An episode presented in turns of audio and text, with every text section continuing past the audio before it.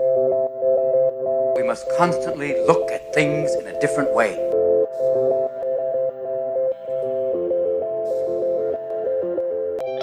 The Healthcare Education Transformation Podcast was created by two physical therapists out of the desire to learn more about the different educational roles in physical therapy and healthcare, and how healthcare education works by talking with educational leaders and people with different perspectives within physical therapy and across interdisciplinary lines on how education can be improved to disrupt the status quo of healthcare education. This is our journey, and thanks for listening. Are you a third year physical therapy student that excels on tests when you have study guides, checklists, and deadlines? With all of the information available about how to prepare for the NPTE, it's easy to get disorganized and not feel prepared going into the big day. NPTE Prep Success is an online course that provides PT students easy to use study guides and step by step guidance through the NPTE preparation. To learn more, visit kylericeprep.com. Thank you again all for your continued support. And now for the show. Hello, everyone. Welcome to another episode of the Healthcare Education Transformation Podcast. We are here live from the APTA's next conference in Orlando. I am joined by, of course, Stephanie Weyrauch, fellow co host. Anyway, today we have the distinct pleasure of having Rick Daigle on the show today, joining us. So, um, for those of you who don't know, Rick actually does a lot of stuff, but the big thing we're going to be talking about today is regarding kind of his continuing Asian company. So, Rick, welcome.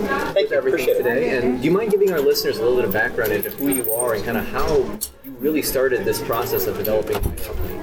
Yeah, I mean, man, I'm excited to be on here talking with you guys today. I've been, been listening to what you guys have been putting out for a while now and just love the content. So it's, it's an honor for me to be here with you guys. Um, I've been a physical therapist for 14, 15 years now, and I've been teaching continuing ed for probably about eight, nine years. And I started Medical Minds about five years ago because I was getting frustrated, you know, teaching for other organizations and, and not necessarily being able to have kind of the free reign of doing things the way that I wanted to do things. So started Medical Minds with the idea of trying to provide high quality education at an affordable price for people. And, and that's where it all that's where it all started. And it's just continually expanded and, and grown since that point. Um, we've got about 30 instructors that travel nationwide and, and teach for us. Um, I'm still traveling and teaching, uh, not as much as I used to, which is kind of nice. Um, kind of lived in airports for a long time, so it's, it's nice to take a break from that. Um, but really, we're just trying to provide good quality education that's fun for people, bring on instructors that are engaging and can keep a room happy and excited for a day long seminar or two day long seminar, and then be able to take it back to the clinic and use it the next day.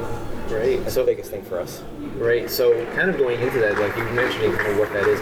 What are some of the terms of education? Like, what kind of branches and what kind of things specifically, like ortho, neuro, and kind of what's the platform specifically? And so, just for someone who's going to get some context. Yeah, the majority of our courses are ortho-based courses. Um, we have a few instructors who teach some geriatric-based content. Um, we have a couple uh, really awesome pediatric OTs that have developed some courses for us and, whatnot.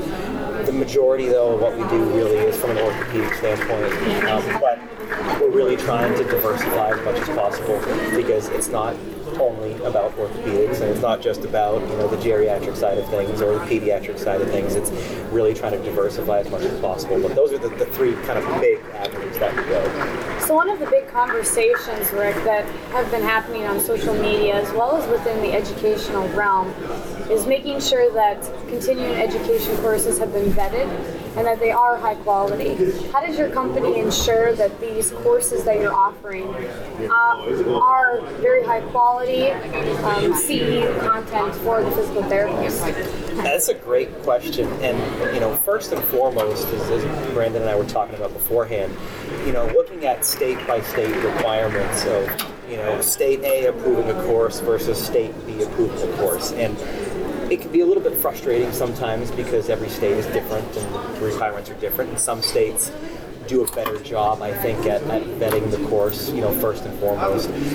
But what we do, myself as the clinician in the business, I work with all the instructors myself to make sure beforehand they know what the expectations are from an evidence-based standpoint, from um, a quality standpoint. So we, the instructor and I work together, and we just we make sure that they're not just trying to put out anything.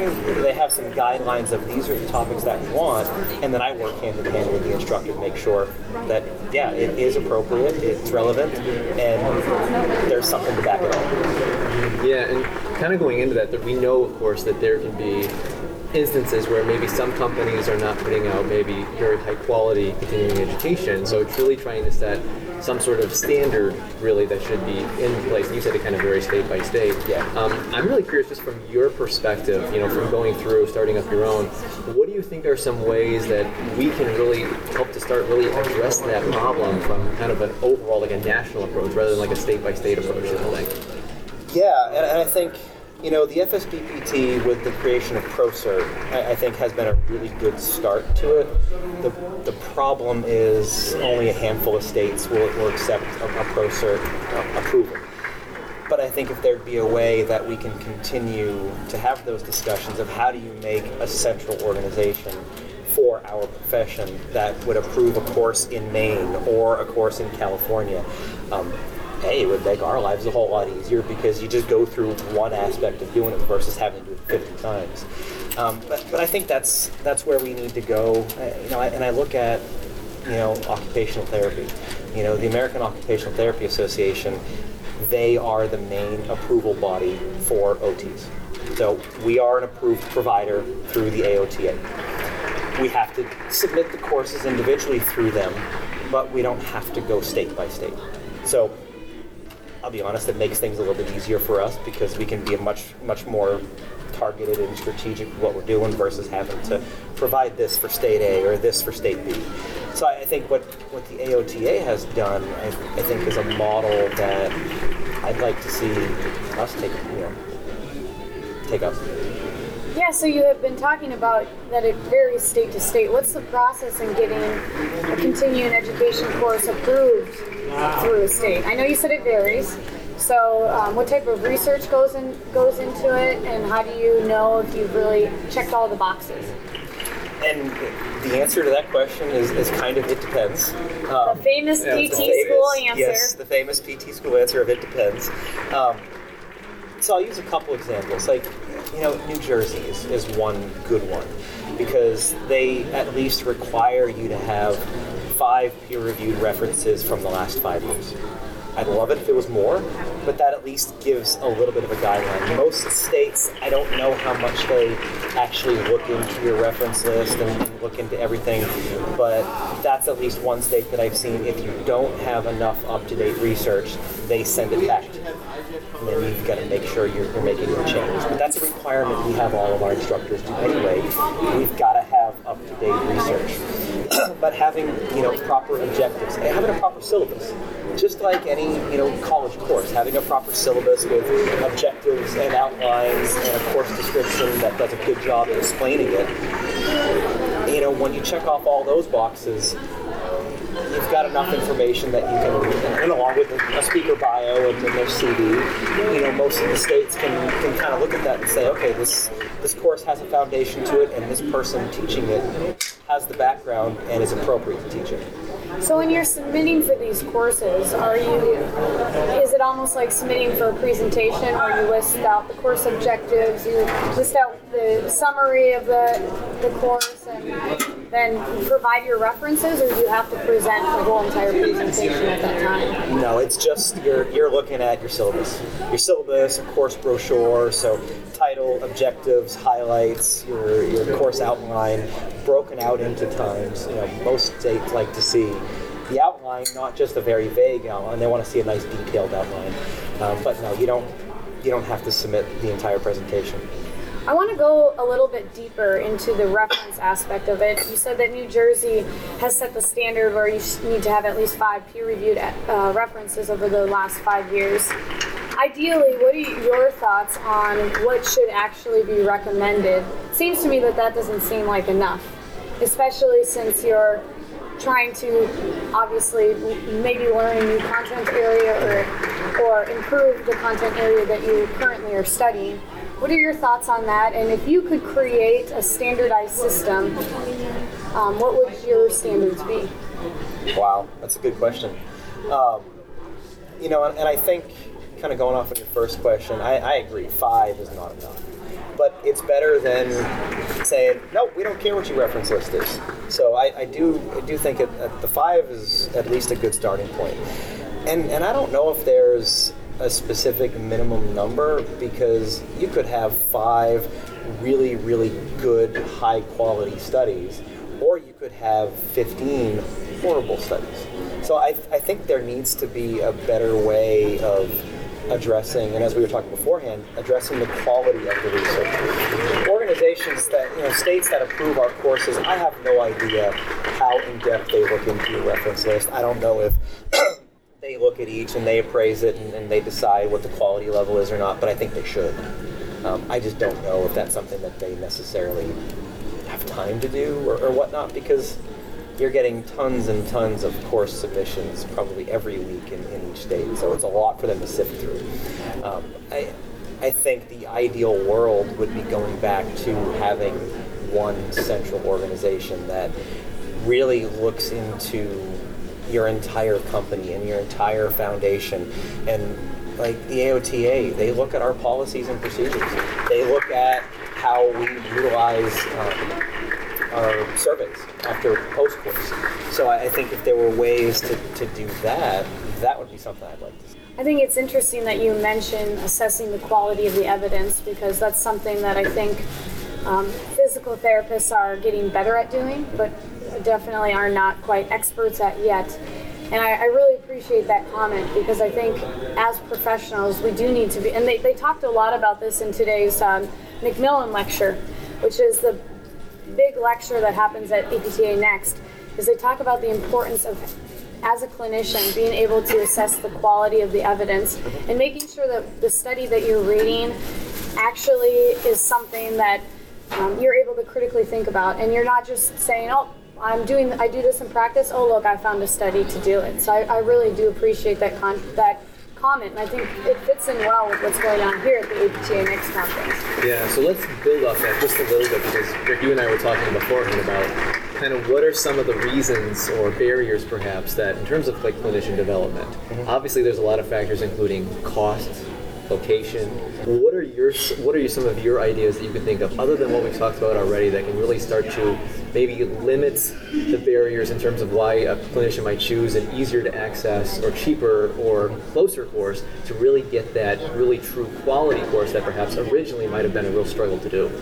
Yeah, no, and, I think there's a lot of barriers because cost, for one. And, and I've seen over the last five to seven years, more and more facilities are not reimbursing for continuing education. And so now, when you have to take that extra cost on yourself, you've got to think about okay, it costs me X dollars for this course but it's now five hours, six hours away. So now I've got to pay for a hotel, and I've got gas money, and it's going to be food on the road. So just looking at the cost of the course alone, you know, isn't enough because that's a huge barrier. So what we try to do is provide courses in big metro markets, but also provide courses in smaller rural areas. Um, we've got we've got a course later this year down in Corpus Christi, Texas, which is, you know, way down at the bottom of the state where, yeah, we could send a course maybe to Houston or to Dallas or to Austin, have a bigger market, a bigger pull, but we're trying to provide the education in smaller, underserved markets so people don't necessarily have to travel as much. Um, I think that's a that's a huge barrier, and think clinicians need to just like we need to be better about critically appraising the research, we need to be better about appraising the course content before we go. You know, just because you get a brochure in the mail and the title of the course is nice and big and bold and it looks all sexy doesn't necessarily mean it's going to be good. So, you know, when I get a course brochure in the mail and I'm going to take something, I'm looking at who's the speaker. I'm, I'm looking at the course description. Is it well written? Or is it just a bunch of stuff pieced together? And then I'm, I'm really taking a look at the outline and, and trying to say, how is this going to benefit me with my practice? And how am I going to be able to use this immediately when I when I leave, when I leave the course? So I think we need to be better about appraising research, but also appraising the brochures we get in the mail every single day. I think that's really a really good point there. And you know, perhaps they you ever listening now as a clinician who perhaps is like, well, what are some of these good institutions or clinical education units or companies that we should look into? So, from your experience, from your from your situation, what are some really progressive and innovative and truly companies that really set this standard that perhaps you don't think most PTs are aware of? Wow, that's that's a really good question. Obviously, I think medical minds in motion is one. Um, Obviously. It's obviously. Um, I think uh, ICE seminars is probably the one that stands out to me the most with just the, the really high level of, of quality content. Um, I, but I think more so it's, it's the companies that try to not do too many spin-offs off of one course that was really good. I think you know staying in your lane and being really good, being great at something versus being okay at too many things. So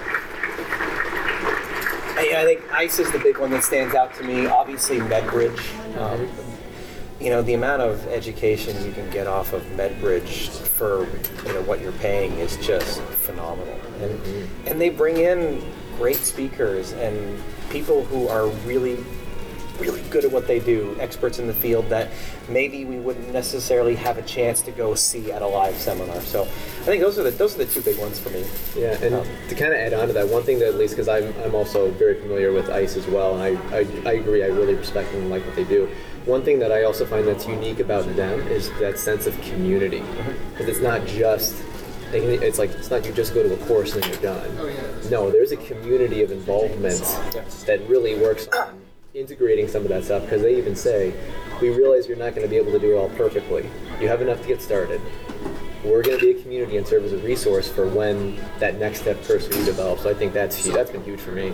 You can only get so much in a one day, two day, three day course. So having you know the ability to continue discussions and continue learning even after the fact, I think is critical. I also think that you know there's a few private practices in in the PT world that are doing some great stuff with continuing education. I know Entropy Phys- Physiotherapy up in Chicago, it's San- Sandy Hilton and um, uh, Sarah Haines are doing some really great stuff with the continuing education that they offer. Um, I've taken a lot of continuing education through MedBridge as well, and I totally agree that MedBridge is where it's at, especially if you don't really have the resources to travel. Mm-hmm. And then I've really found a lot of value in um, the McKenzie Institute. That's another continuing education course that I have. They also have like a community feel. They have LinkedIn groups, Facebook groups, and you can go in and ask clinicians anything. And they even have a mentorship group where you can be paired up with a mentor as you're continuing to learn these things. Yeah, no, I think that's absolutely true. And I think another thing that's interesting is that how, you know, when I look at MedBridge, I like to look at MedBridge as more so not as much for skill-based learning, but more so for theory and knowledge learning.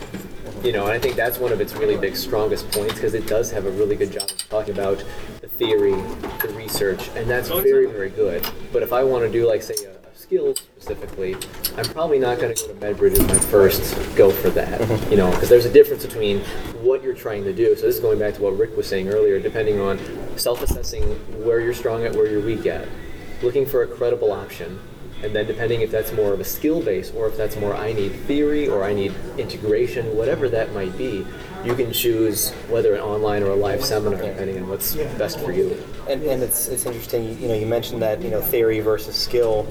One thing that we started doing with our instrument assisted soft tissue mobilization certification program, when I take a course, I'm all over the place and my brain thinks like eight different things at the same time. Um, when I go to a course, I need to be engaged right away. Otherwise, I lose interest really, really fast. So what we've done with our IASTM cert is the first three hours are all done online pre-course. It's the theory, the history, the philosophy, the stuff that people don't really want to go sit in a class and hear the instructor just yap at them for the first three hours. So they get to hear me yap at them on their own leisure on the computer before they come take the class. And then they show up and we do maybe 20 minutes of review, and it's right into labs.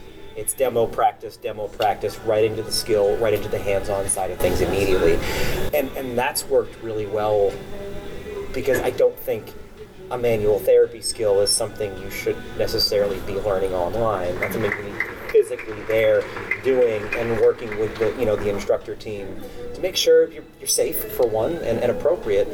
So we've kind of combined the idea of let's get the I don't want to call it boring because it's important, but let's get that discussion stuff More done before- dense. The more dense stuff. That's a nicer More way. dense material. Yeah, that's nicer than saying boring. That's true. So we do that beforehand and then get right into the skill work. So we've, we've made that hybrid model. So one thing, especially that I've kind of liked, I've, I'm clearly a big fan of ICE. If you haven't picked that up by now, but what I really like about what they've just how they've done it is they really integrate so every, each aspect of the clinician side. They go through subjective, they go through research that's in there, they go through the objective testing, they go through your thought process, they go through the technique, and then they go through following up to do. Like I just love how they hit every avenue of it. So I'm not just oh I just have a technique. I don't know how to I don't know how or when to use it. Like I love how they spell out every avenue that could potentially be involved with whatever I'm learning.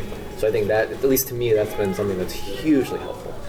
You know, you you obviously have a lot of knowledge on how to produce a great continuing education course. I'm interested to know what kind of books you read. Uh, therapy related books Nope. Nope. I want to Um, know what type of um, more pleasure reading you like to engage in. Uh, I'm a sports nut.